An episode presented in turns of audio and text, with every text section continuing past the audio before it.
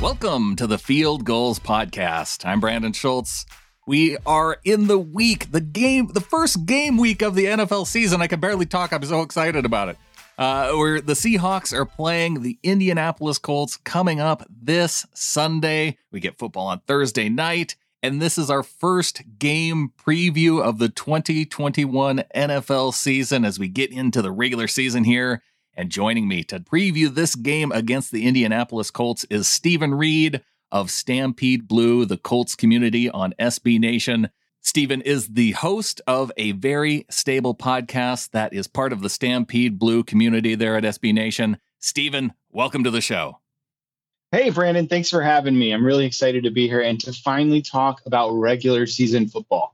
I have heard that maybe Colts fans are excited to get to the regular season after kind of some of the offseason and preseason talk. Uh, what, what's going on there? That's a great question.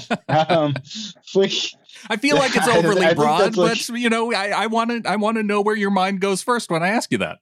High level, and then we'll just work our way down from there. Yeah, we're you know we're excited. You know, we've we've got obviously the the questions at the quarterback position with Carson Wentz. Um, I think it's something that we'll probably end up talking about later in the podcast. But the vaccination status of a lot of players is is on people's minds. Uh, but ultimately, the Colts season is pretty much going to be made or broken on Carson Wentz's shoulders this year. So we're excited to see what he brings. Uh, it seems so far that they're really high on him, uh, at least inside the building, which obviously they, they should be because they've traded with the third and, and potentially a first round pick for him.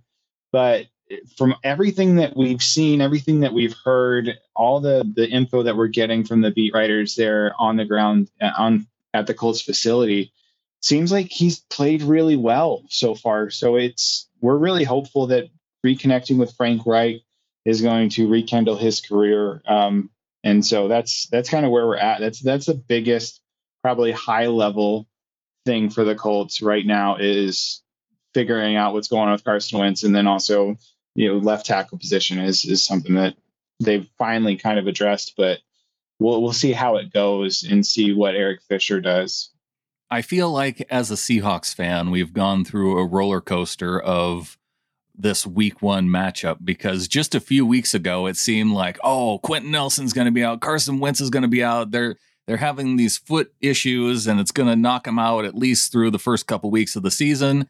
And as Seahawks fans, we we look at that and we go, oh, man, well, Carson Wentz, we're the, he hasn't beaten the Seahawks yet uh, in his entire N F L career. So Uh, that's kind of a bummer that he won't be playing. And also, you know, you want the guys to be healthy too. But now it sounds like Wentz is going to be healthy. And I think maybe even part of it too was because of uh, Jacob Eason having played for the Huskies. Uh, Seahawks fans, or, you know, some of those crossover fans of Seahawks and Husky fans, they wanted to see the former U W quarterback out there too. But it, was it surprising at all to see the recovery from these foot issues, considering what we were hearing just a few weeks ago? I can understand as a Seahawks fan, like it'd be a whirlwind of emotions over there because you think you're going to get uh, first off a game without Quentin Nelson. It makes this a lot easier for the defense. Um, it sounds like he's going to be back, but as a Colts fan, we were just so up and down on what was going to happen. And we're really hesitant nowadays when the team starts to say, hey, the quarterback has an undisclosed injury. They're going to be out anywhere between five and twelve weeks. And we're like, wow, guys, maybe you could have given us a little bit narrower of a window to hit. Right. Um, so you basically tell us you don't know what's going on. See, we, we're having a little P T S D here because the last time you guys did that, Andrew Luck retired. Ooh. So this is one of those situations where we're like, all right, no, but seriously, what's going on here? We were really excited, though, like to that the surgery went well. And then you started seeing Carson Wentz on the sidelines without a boot and without a brace on that foot, um, with no limp. And you started seeing these reports uh, after two weeks. Um, really, actually, I think it was within a week from post-surgery, you started seeing pictures of him out on the training field with just no limp, no boot, uh, nothing, no wrap, no tape, anything like that on the mm-hmm. foot. So that was a positive sign going forward. I, I actually was unaware that he's never beaten the Seahawks. So that's news to me. It's, I'm hopeful it's that, that changes. Yeah, oh and four. And, but, they, um, you know, that was with the Eagles. New team now, so. Uh, yeah, the Eagles are, boy, Howie Roseman's done something over there. Um, but, yeah, I, I for us, it's been a whirlwind. And then we, like, we got kind of used to Jacob Eason. And once you, like, you're like, all right, he's going to be our starter. We're going to get behind him. We're going to root for him. Yeah, it's going to be great. But then Carson Wentz sounds like he's going to come back. We're like, you know, Carson Wentz really does kind of give us a better opportunity to win here. So we're we think that, you know, we're we're really happy that Carson Wentz is going to be in and, and be that starting quarterback. Sounds like week one. Uh, Frank Reich said that on Wednesday is going to be the real telltale sign if there's no setbacks and you see Carson Wentz taking the majority of that, those first team snaps there on Wednesday, then you can pretty much assume that he's going to be the starter. So we'll know. Or besides like some kind of random setback, that whether Carson's going to be the starter, I expect him to start week one against against Seattle. Well, you even left out one of the names of the guys in the roller coaster, because I felt like Sam Ehlinger was getting some play there as, oh, maybe he could be the guy over Eason. And then he ends up on I R. And how how long is he going to be out for? Uh, he's going to be out for a while. I, I think he's going to be out at least six weeks um, is, is what they were saying. And I honestly didn't think Sam Ehlinger, I wasn't a huge Sam Ehlinger fan just because the throws, the interceptions that he made um, were ones where, you know, you compare it to Jacob Eason, but most of them were the outside the numbers throws, which are some of the hardest throws for a quarterback to make uh, to get any kind of zip on the ball and, and get that, get the ball there before the cornerback can get there. And Sam Ehlinger just didn't have the arm strength to get there, um, to get the ball there consistently. And then he was making just kind of poor decisions. And unfortunately, Sam Ehlinger, that was his big, big thing, is he's a smart guy. He's a winner. He's got grit and all those other things that you describe, guys that are smaller and somehow find a way to win. And he was kind of that guy. Jacob Eason, I thought, was a better quarterback in totality through the preseason, even though he only threw rockets. Um, just Sam Ehlinger threw for three interceptions in the preseason. Jacob Eason threw for zero because literally nobody could catch the ball for for the ones that would the receiver would miss. It would just be so hard, so fast that the defender wouldn't be able to make a play on it either. So that Sam Ehlinger, he he had a pretty significant uh, A C L injury. It wasn't a tear though, okay. So I think that he is going to be out for. I think it was like something like six to ten weeks, something like that. How did Frank Reich approach the preseason with your team? Because one of the things we saw new for the Seahawks, and I don't know if this was because Pete, historically, Pete Carroll has always played starters in the preseason. And I don't know if it was because of having COVID with the last year, not having preseason, that they just decided that starters could skip the preseason again this year. And with having a new offensive coordinator, it seemed even even more strange. But uh, that's what we got. We got a lot of backups in the preseason. How was it with the Colts?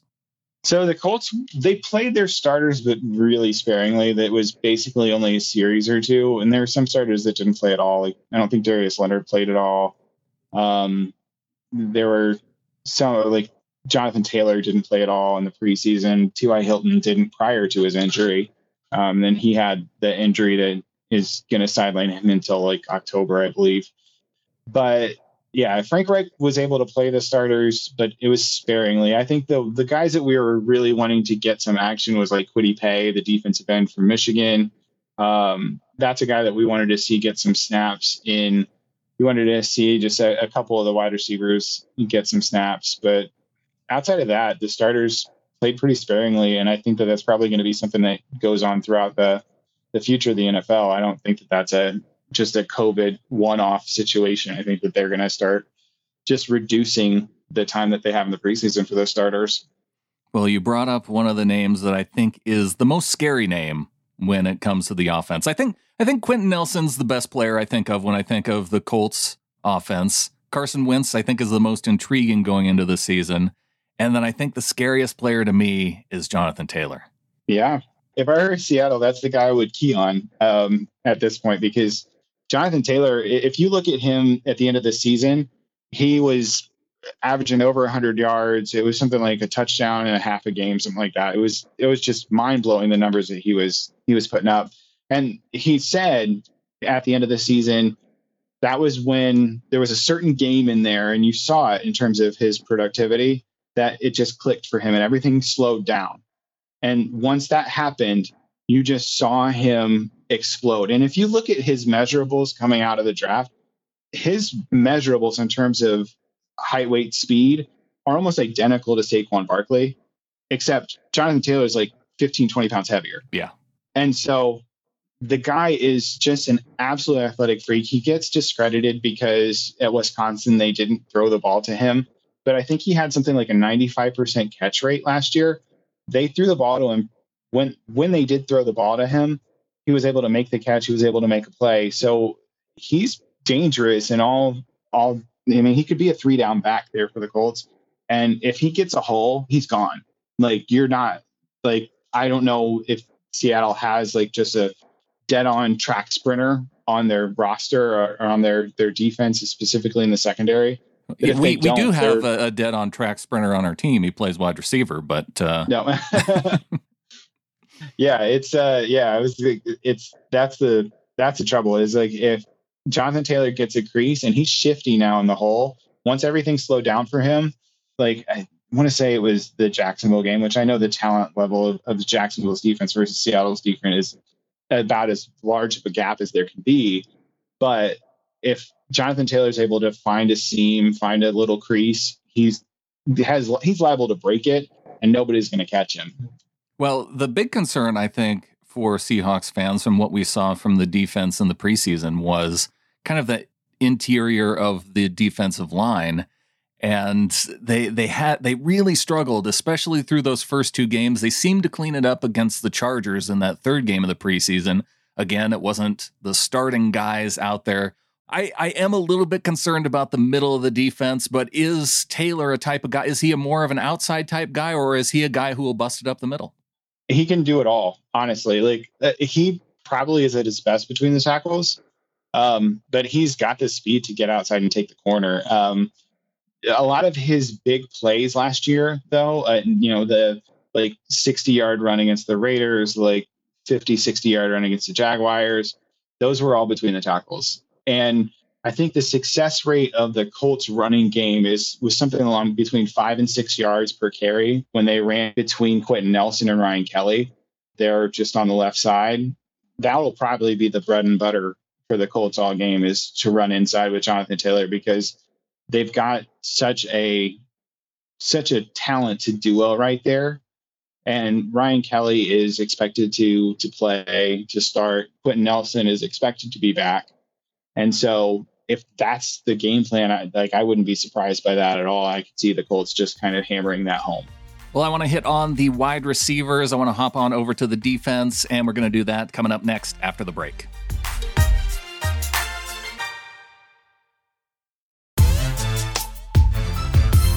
Talking to Stephen Reed of Stampede Blue. He is the host of a very stable podcast there on the S B Nation network. And we're talking about this upcoming game between the Colts and Seahawks, kicking off week one of the twenty twenty-one N F L season. And we've touched on a lot of parts of the offense, the run game, uh, Carson Wentz. One of the things I you mentioned how you wanted to see the receivers in the preseason. Now, T Y. Hilton goes down to injury. How concerned are Colts fans about the depth of this wide receiver group? I think it's a concern, especially with both T Y. Hilton and Desmond Patman. He's a lesser known guy in the, around the N F L. You guys might know him because he played at Washington State. Um, but he, he's more of a lesser known receiver, but they were expecting some big things out of him, and he played really well in the preseason.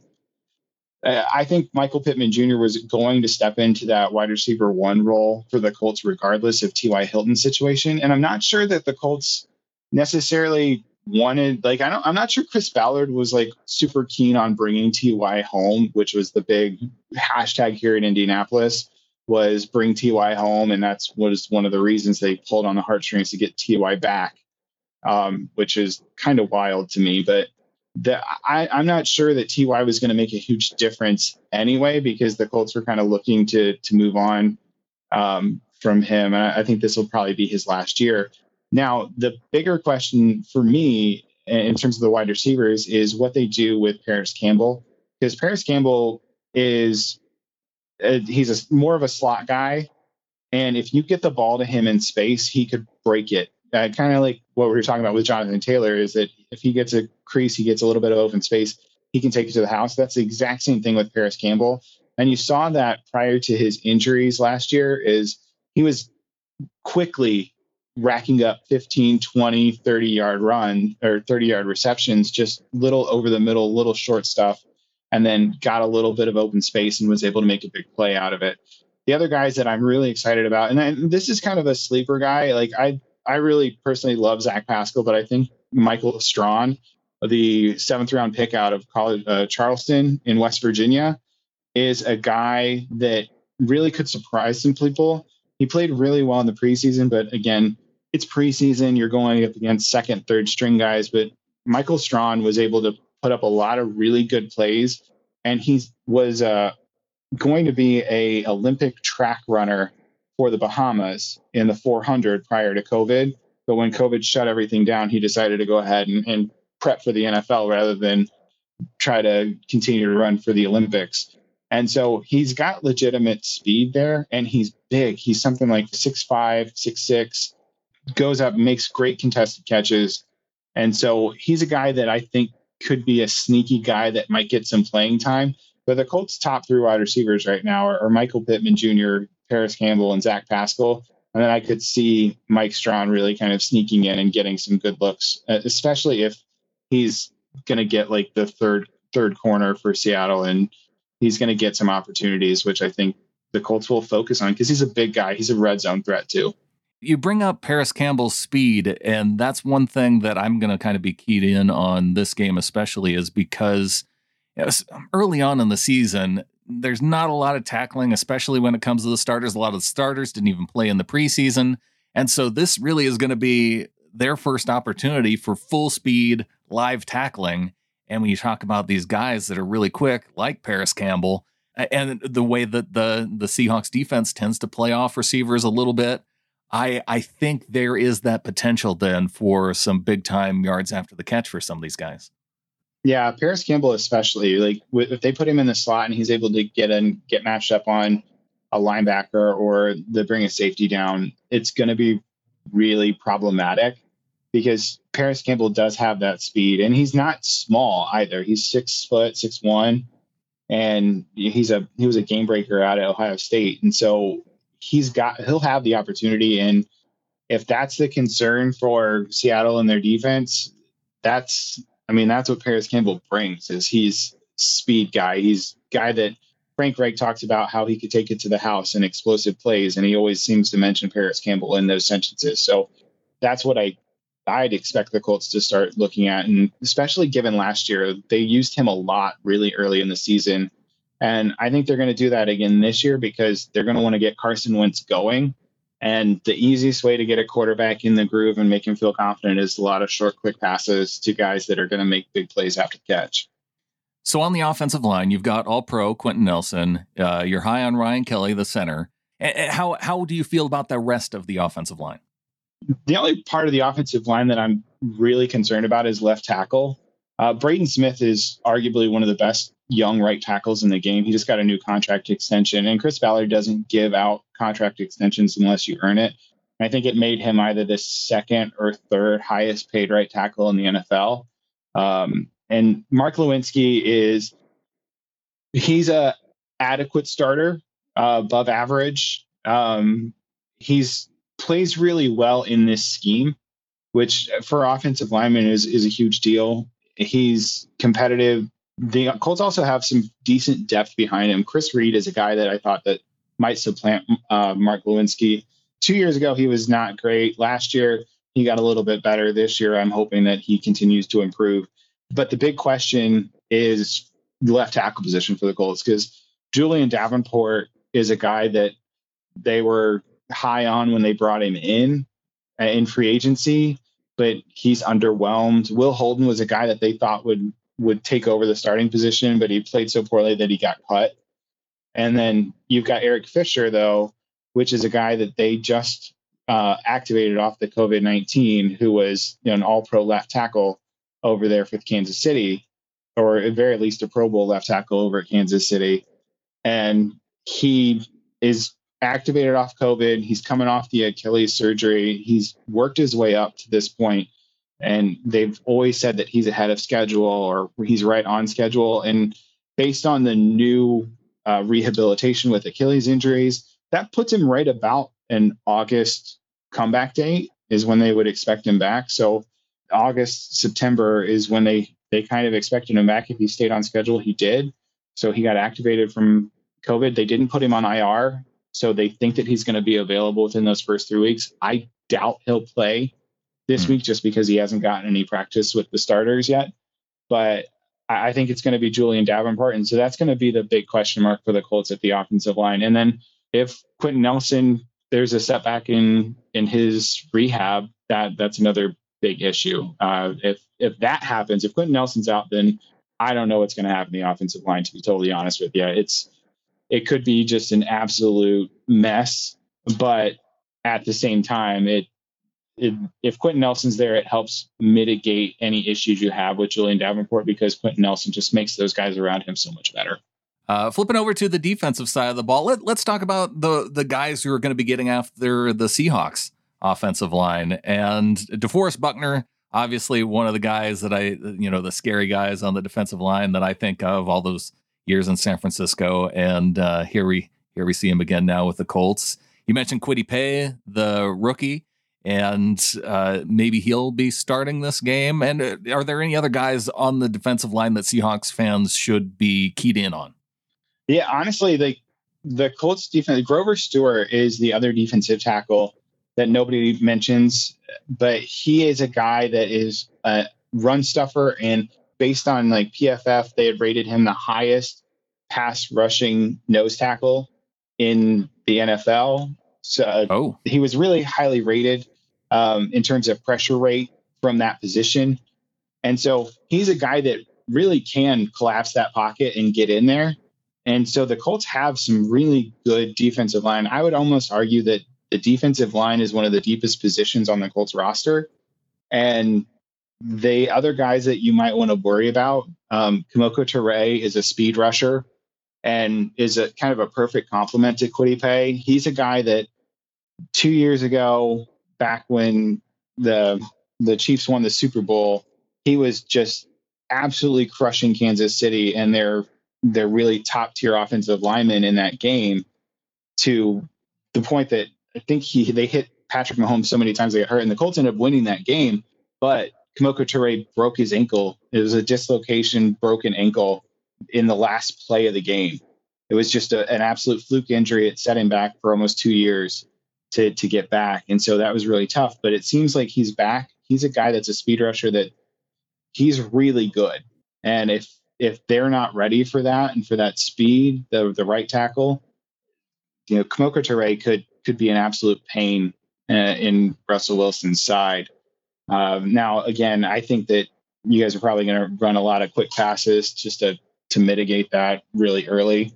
Um, you would think that you, you would think that you know that would be a good strategy, but with Russell Wilson, we're never sure. You know, he he loves to go for those deep shots. Yeah, well, and you got the receiver to do it. D K, and then if you've got the, the I'll tell you this, the Colt, the my biggest concern for the Colts in this game is the cornerback position, uh, because Xavier Rhodes is great. Uh, Kenny Moore, yeah, I think that he could, you know, put a solid, solid lockdown on Tyler Lockett in the slot. Like, Kenny Moore is, I think, I, again, I'm biased, I'm a Colts fan, but I think he's arguably one of the best slot cornerbacks in the N F L, and he's you paid really well for it. But that Rocky scene, that that outside corner that's on the opposite side of Xavier Rhodes, that's the big question mark. Mm. And if I'm Seattle, I'm I would try to do some play action and put D K over there and just let him go, because you're likely to get you know, pass interference, like the old Joe Flacco play where he just throws it up and gets pass interference flags all over, because that's just he was never that good. It's just they would always pat, call pass interference on him. But Rocky Yassine's a liability if if D K gets by him just because he's grabby. Yeah, and I was thinking it, that Yasin was smaller, a smaller guy too, but he's six foot, so mm-hmm. there's not not too much of a size discrepancy there with D K.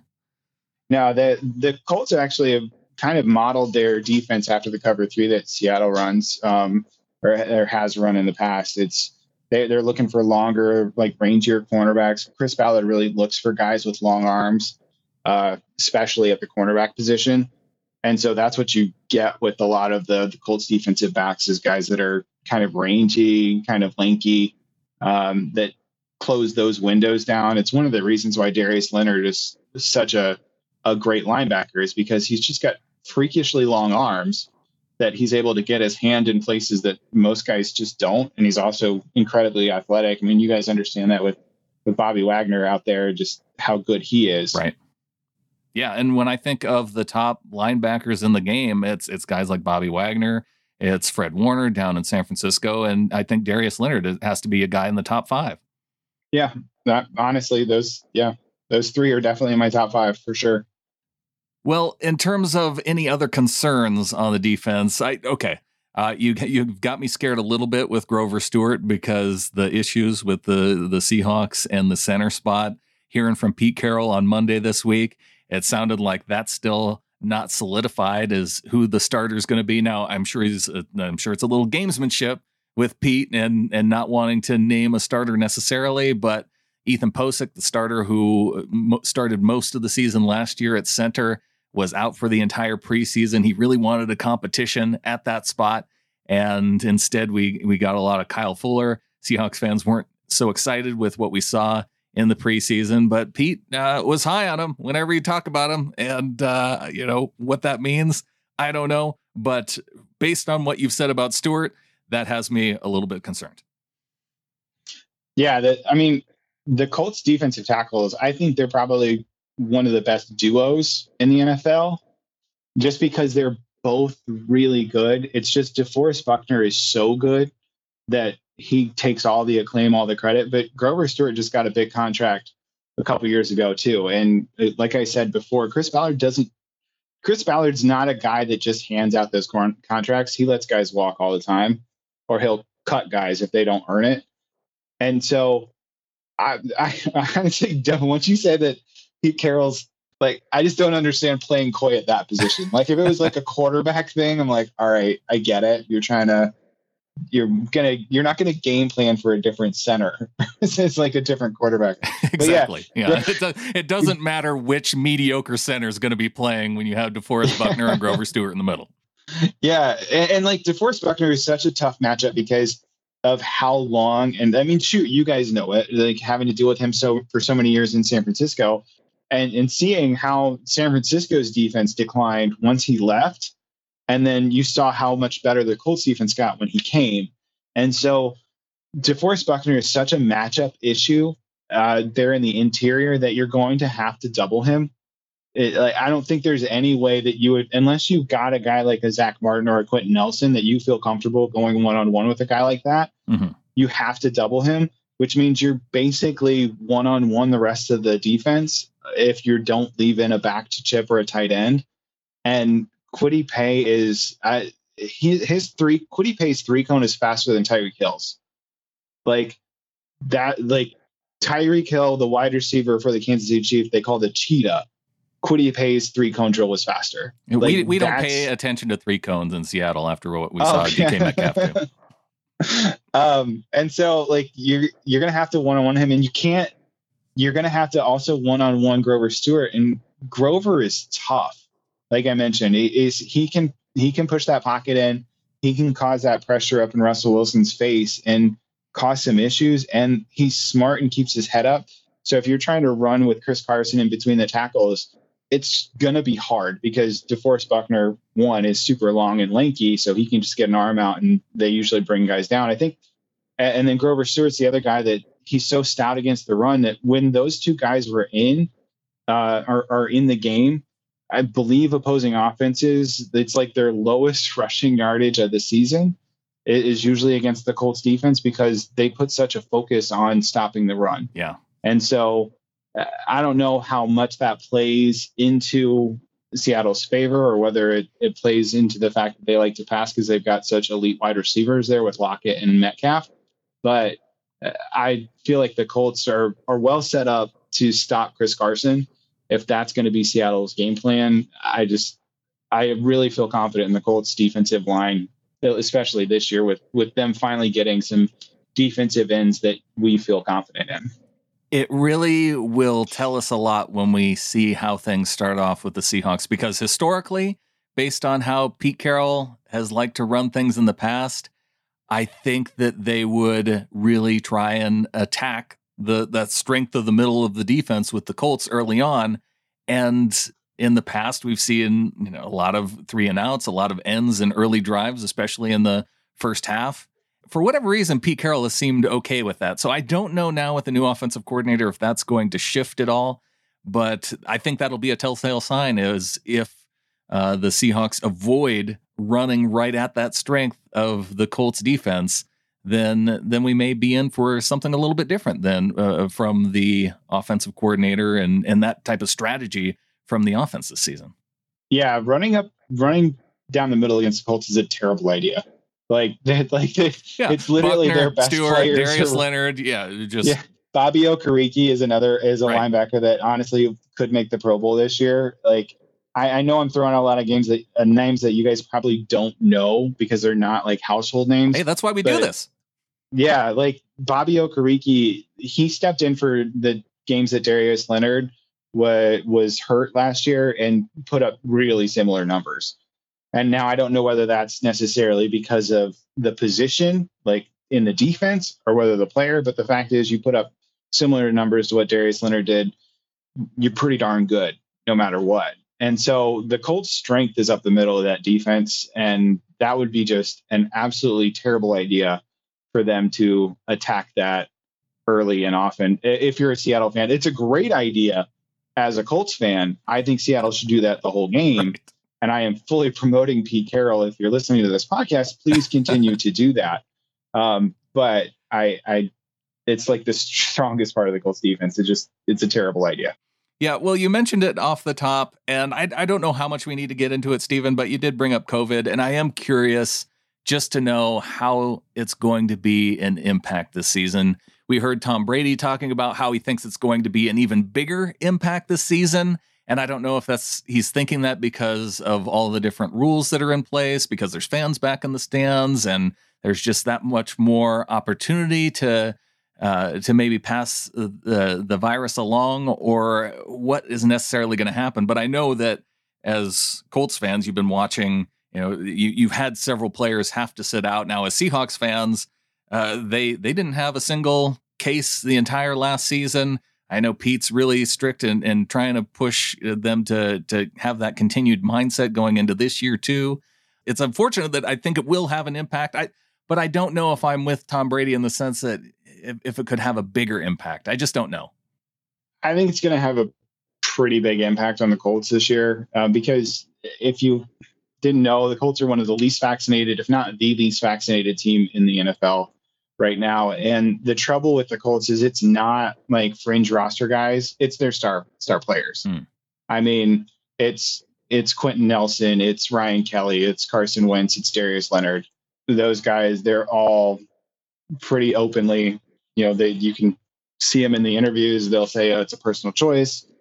Um, they're in the masks when they're doing the interviews. They, I mean, these guys, some of these guys got dinged for being close contacts. And the only way you can be put on five days out in the N F L right now with their current protocols, which, you know, I'm not sure whether I agree with the fairness of them or not. But if you are unvaccinated, you're in close contact with somebody that tested positive, you are mandatory out for five days, no matter if you test negative every single day of those five days, versus if you're vaccinated, you just have to have two negative tests twenty-four hours apart.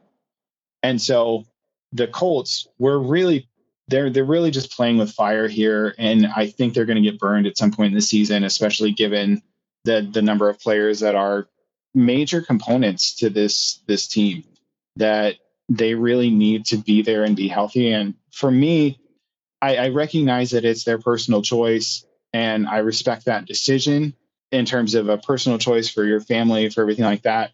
But you also have to understand that you're taking a risk and you could potentially cost your team a win in this, and that you have one of your jobs in the N F L is to be available, and you're risking that availability. I think that's that's really difficult.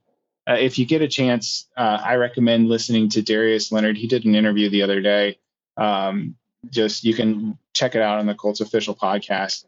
But it was just a little press conference, but he broke down his reasons why, and I respected him a lot more for that, for really breaking down his reasons why he's not getting vaccinated right mm-hmm. now and being really open and honest about it, versus some of the other guys who are saying it's a personal choice. Please stop asking me.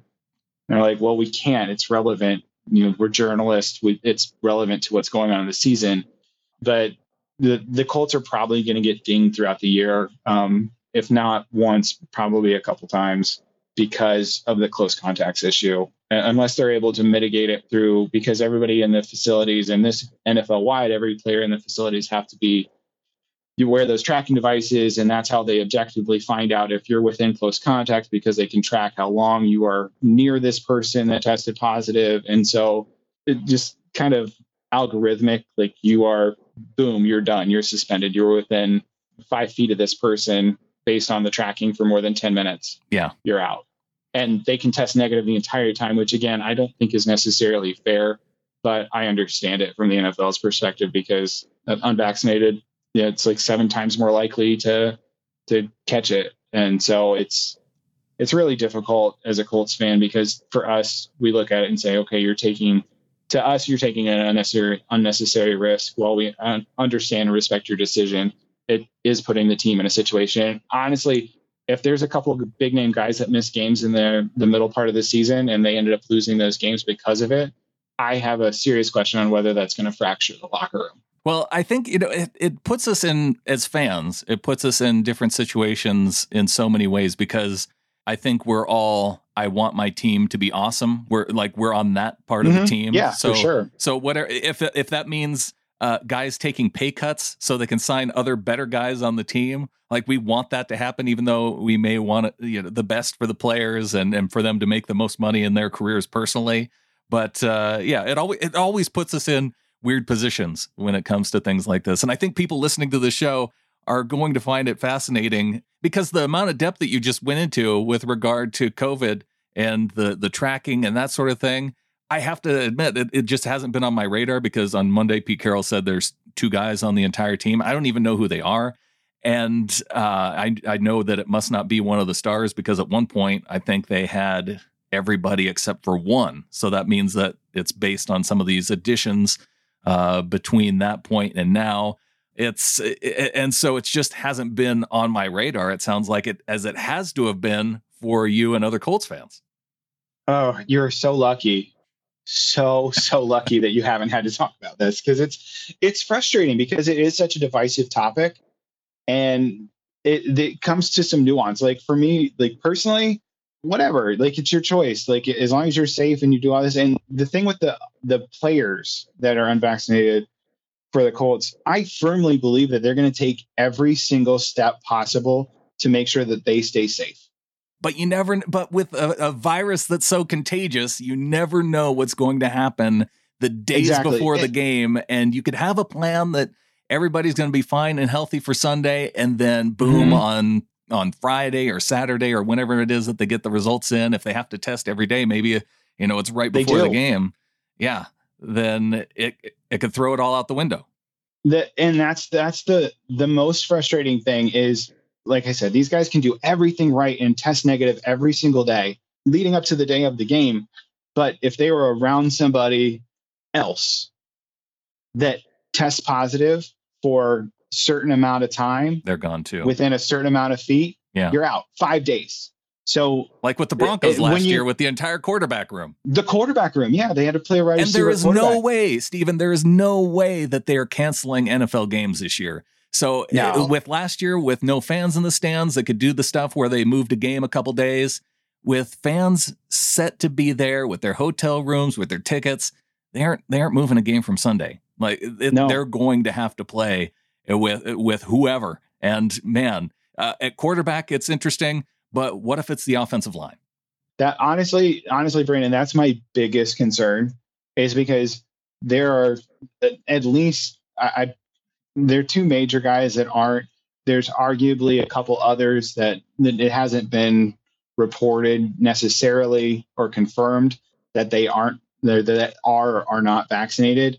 But if say you've got four guys in an offensive line, or say you've got an offensive line room of ten guys, seven of them are unvaccinated. One of those guys tests positive, they're all out.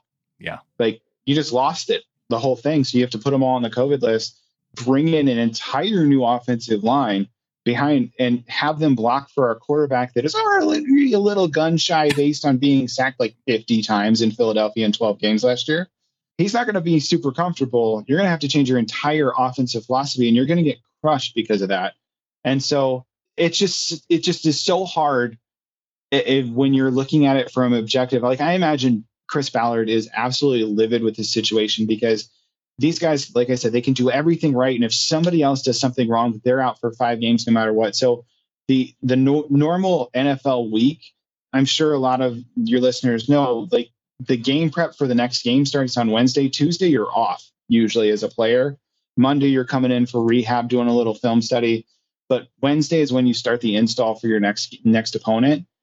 If anybody is in a close contact on Wednesday, Thursday, or Friday, those guys are out for the next game. Yeah.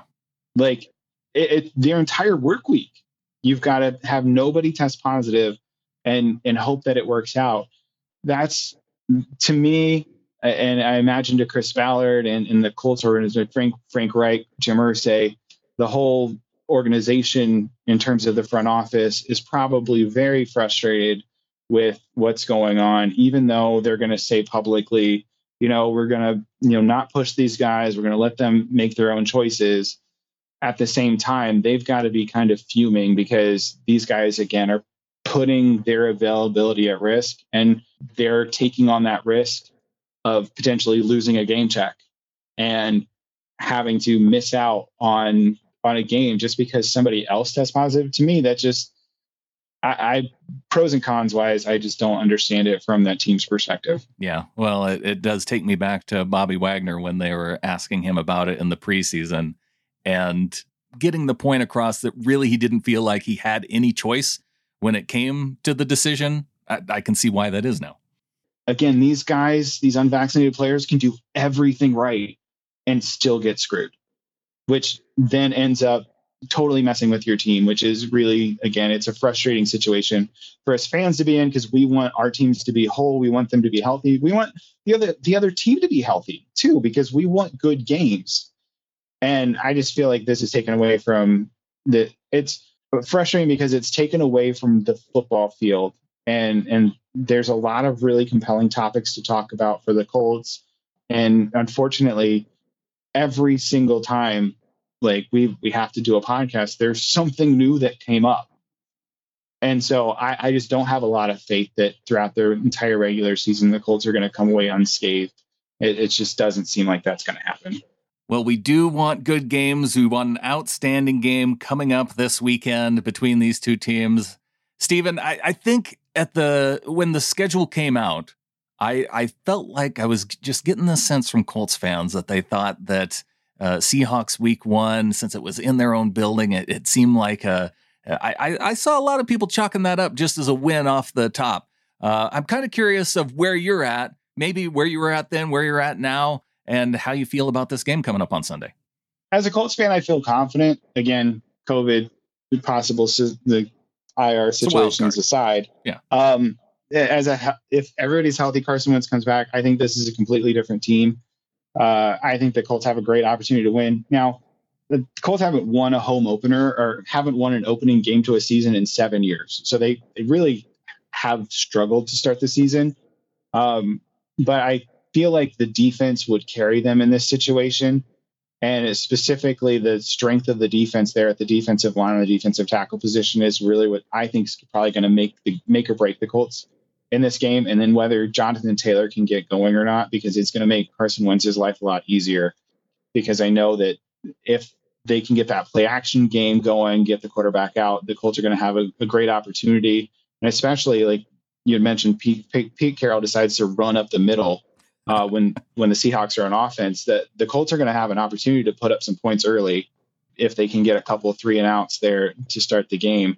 The big difference, I think, is that Lucas Oil Stadium is a difficult stadium to play in. They get really loud. It's not like twelfth man loud out, like out there in Seattle. It's it's very different. And I think that the well, Seattle for players defense, who, I mean, after going through the entire last season, I feel like almost any stadium is going to feel loud to everybody this year. That's that's fair. There's going to be some second year guys that are like, wow, this is what it's really like. Yeah. All right, cool.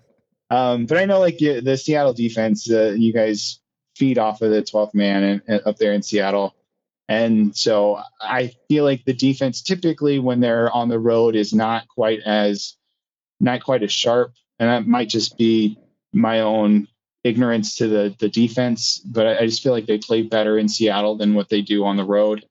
But I, I feel like the Colts are going to have a great opportunity to win. When the season started, when the first schedule first came out, I thought that this was going to be a win for the Colts. Um, Even I though you've lost think, seven straight. Okay, got it. Yeah. Well, I and Carson yeah, Wentz has it, lost four straight against the Seahawks. Yep. Okay. Yeah. Yeah. All of those things considered. Pay, pay um, attention, gambling degenerates. To be fair, I did not know Carson Wentz had lost four straight to the Seahawks the, until this podcast.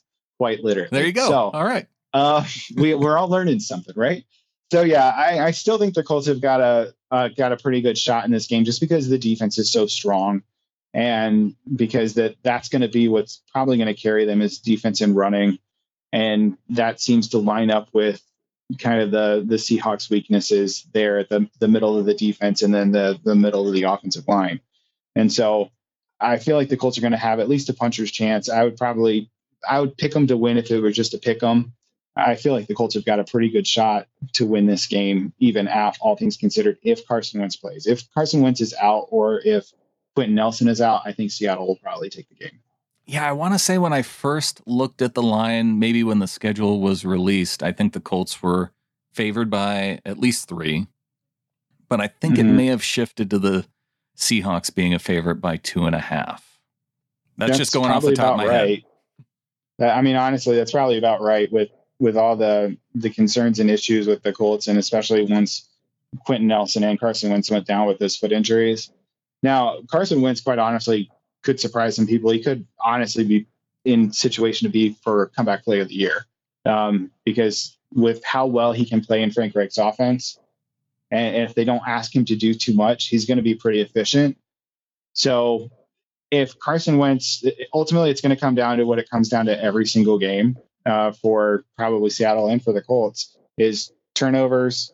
If the Colts can get a couple turnovers and not caught and not give up too many, and they can win that turnover margin, I think the Colts probably have a pretty good shot to win the game.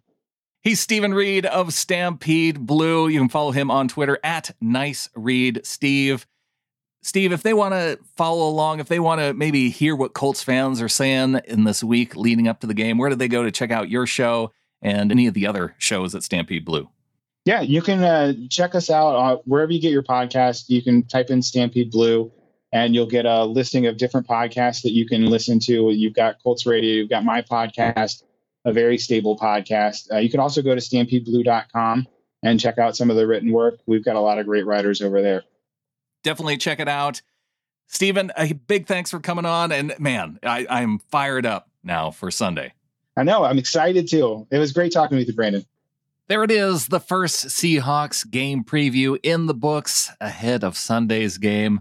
Can't wait. We're looking forward to it. Going to have an extra special episode of Three In, Three Out this week, so watch for that in your podcast feed.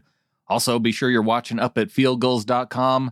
We have all the latest news and signings. The Seahawks added a linebacker, Tanner Muse, from the Las Vegas Raiders, so if you want to check him out, John P. Gilbert has the article up there on the website.